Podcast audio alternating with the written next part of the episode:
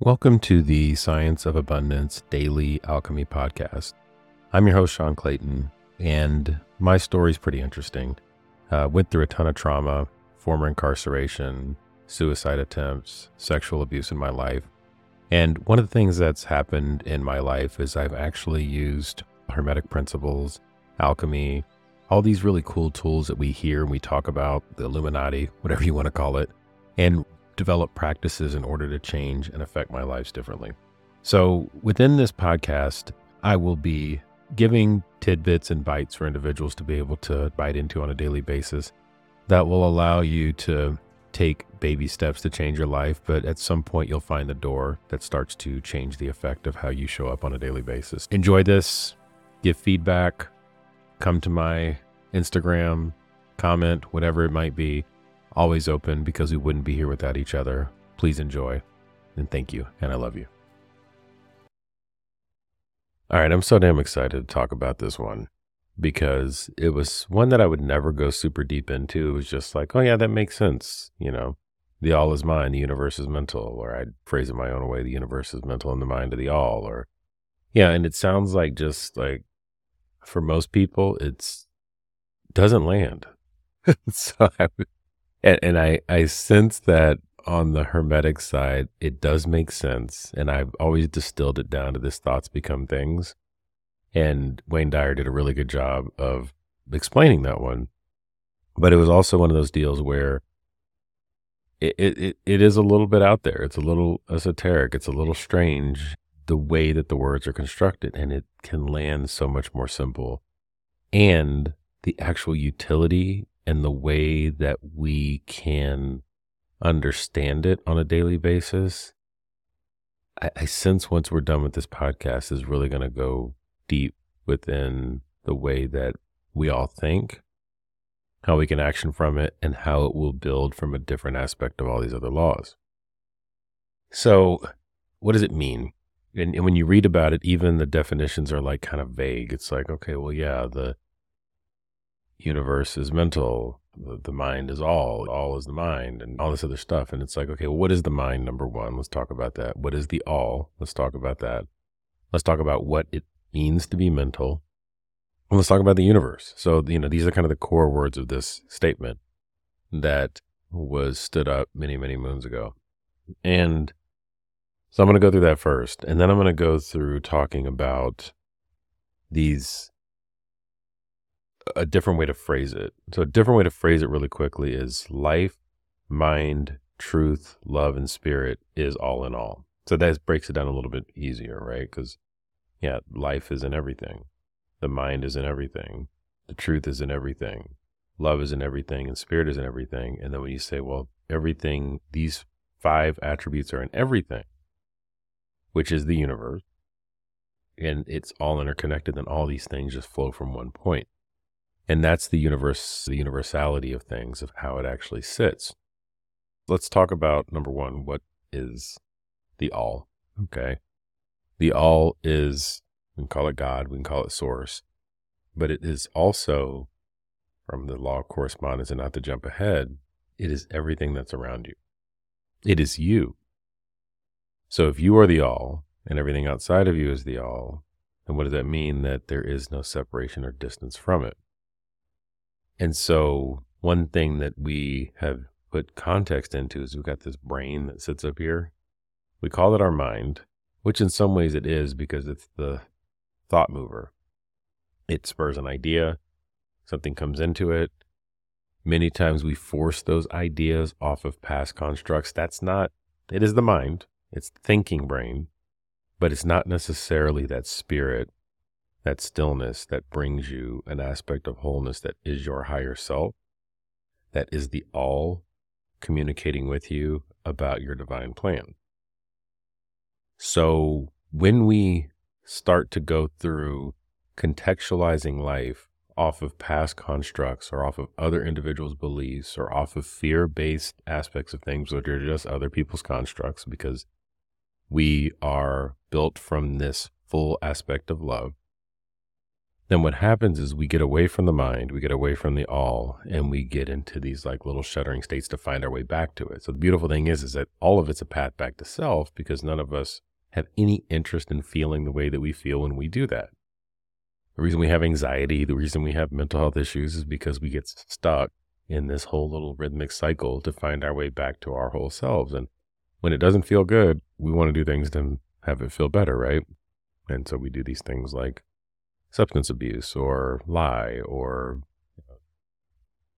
have sexual addictions or whatever you want to call it in order to get back to it because that starts to like euthanize the pain and then we start to put more pain on top of pain which we think makes it go away and it temporarily does but it does not have any staying power in it so we've got that which is the all right the all is this like interconnectedness of everything that everything is source everything is god everything is oneness and that the mind which we just talked about as well is this connection to the higher source that has all of this divine plan that's there and that divine plan that lives there is constantly, and I mean constantly being showered and bombarded on you. You just got to be open up to receive it. That's the biggest thing about it. When you're not open to receive it, it just kind of like hammers all over you and your body's trying to figure out how to get to it.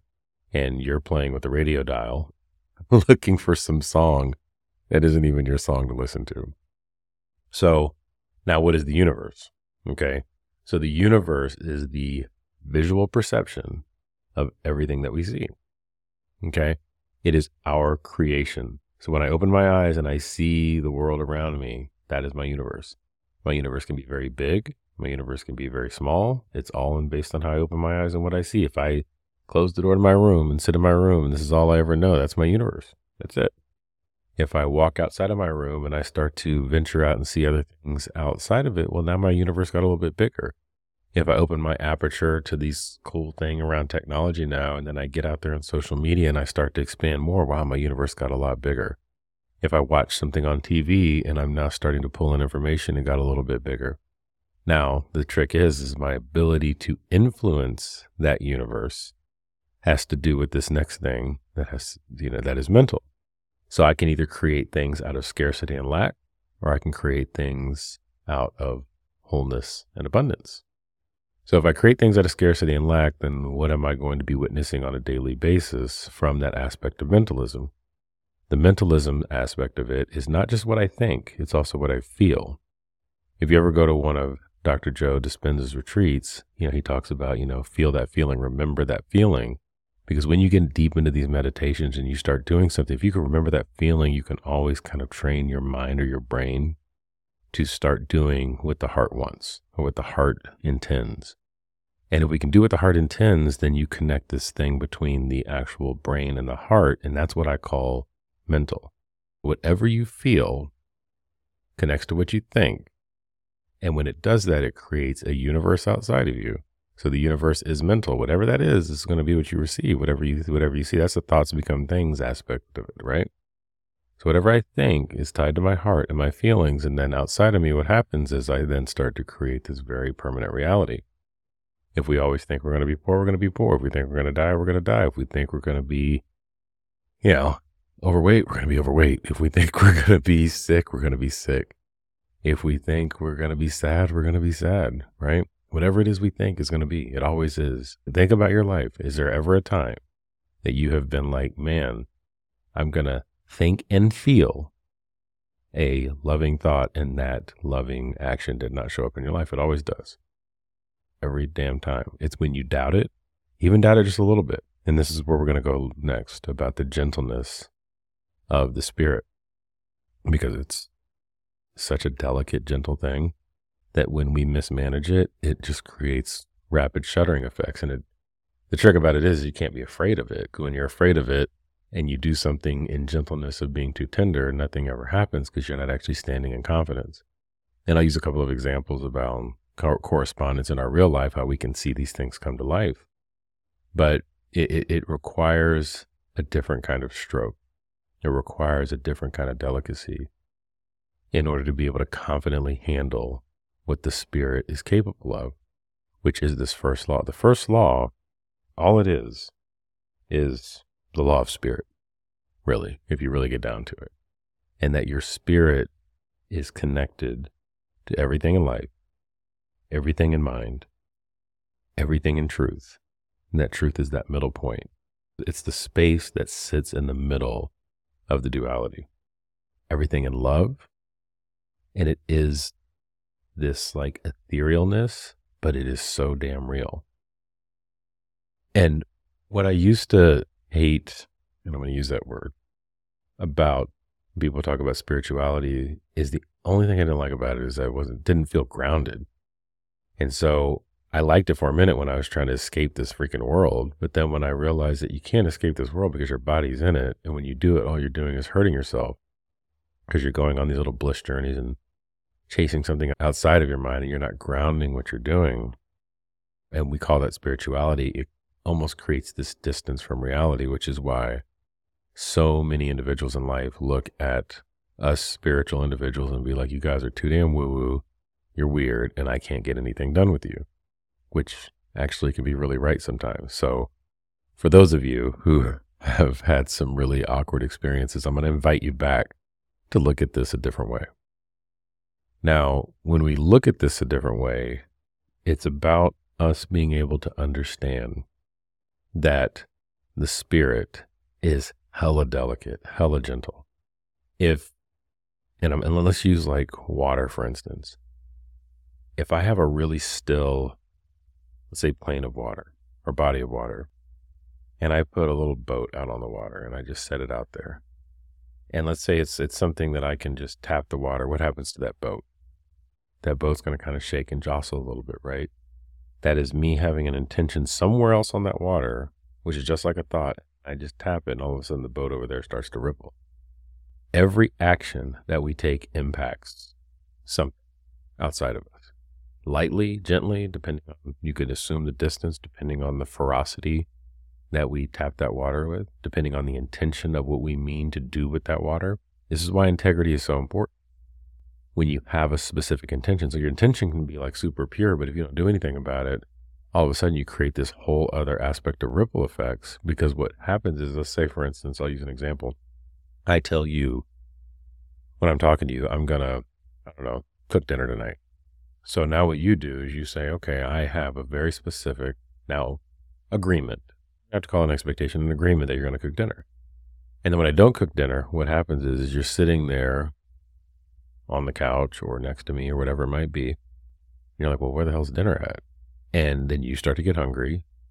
You now have an entire agreement built within your body, your stomach, your plans for the evening to receive dinner based on what somebody's intention is, but then the person just doesn't follow through.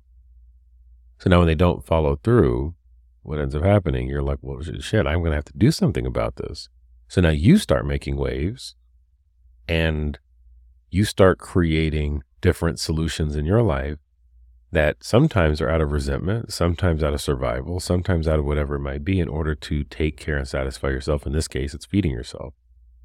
And then what happens is, is because you can now integrate that, you go back to the other person, well, I'm just going to get us dinner. And then what does the other person do? And then they feel guilty because they didn't follow through with it. And then there's another ripple effect. So now imagine that there's this boat out on the water that's not even you guys in this conversation. And both of you are now creating non synchronous actions toward the intent of what's taking place in that water because now one person feels guilty. And now that's just like an incoherent splash. The other person needs to feed themselves because they're freaking hungry. And one person starts to resent the other person because they don't even want to eat what that other person wanted to do. The other person's not getting aggravated because, hell, if you would have just followed through what you said what you're going to do, there's this. Now you have all this disagreement. The water's starting to splash. What happens? You have a little tidal wave happen, and now the boat capsizes. And it's not even you on the boat, the boat's somewhere else. Every action that we take in this law of mentalism is impacting boats that are all around us that have absolutely everything to do with us, but nothing to do with the way that we perceive. And this is why the universe is so important because then what will happen is, is you'll walk out and walk your dog out of frustration. You'll see five other people walking their dog. That energy that you're carrying from that conversation that you had inside of your house is now impacting everybody out there on the road. That energy that you're carrying all of a sudden creates a different reality of what you are now receiving outside of you.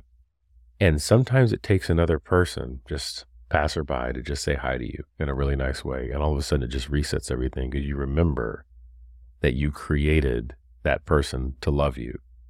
And they're just a person that's just nice, nice attitude, great energy, says hello. And you're like, oh, that was cool that they said hello to me. You just gave yourself a little bit of a reset.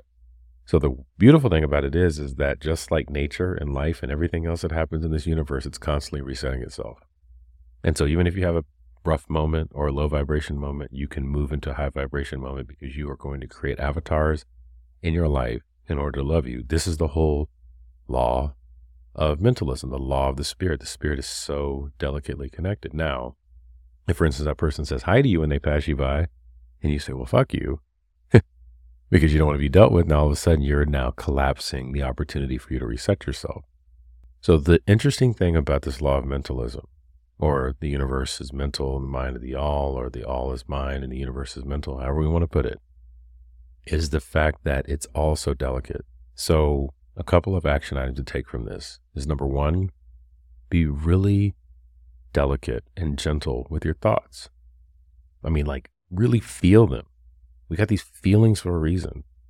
Okay. Feel what you're thinking know what you're thinking is is it high vibration is it low vibration am i in love with this moment am i not in love with this moment it is going to create infinite ripple effects like i'm talking infinite ripple effects everything that we think so when we can be pure of thought which they talk about in the bible they talk about in the quran they talk about it in the torah talk about it in buddhism talk about it everywhere.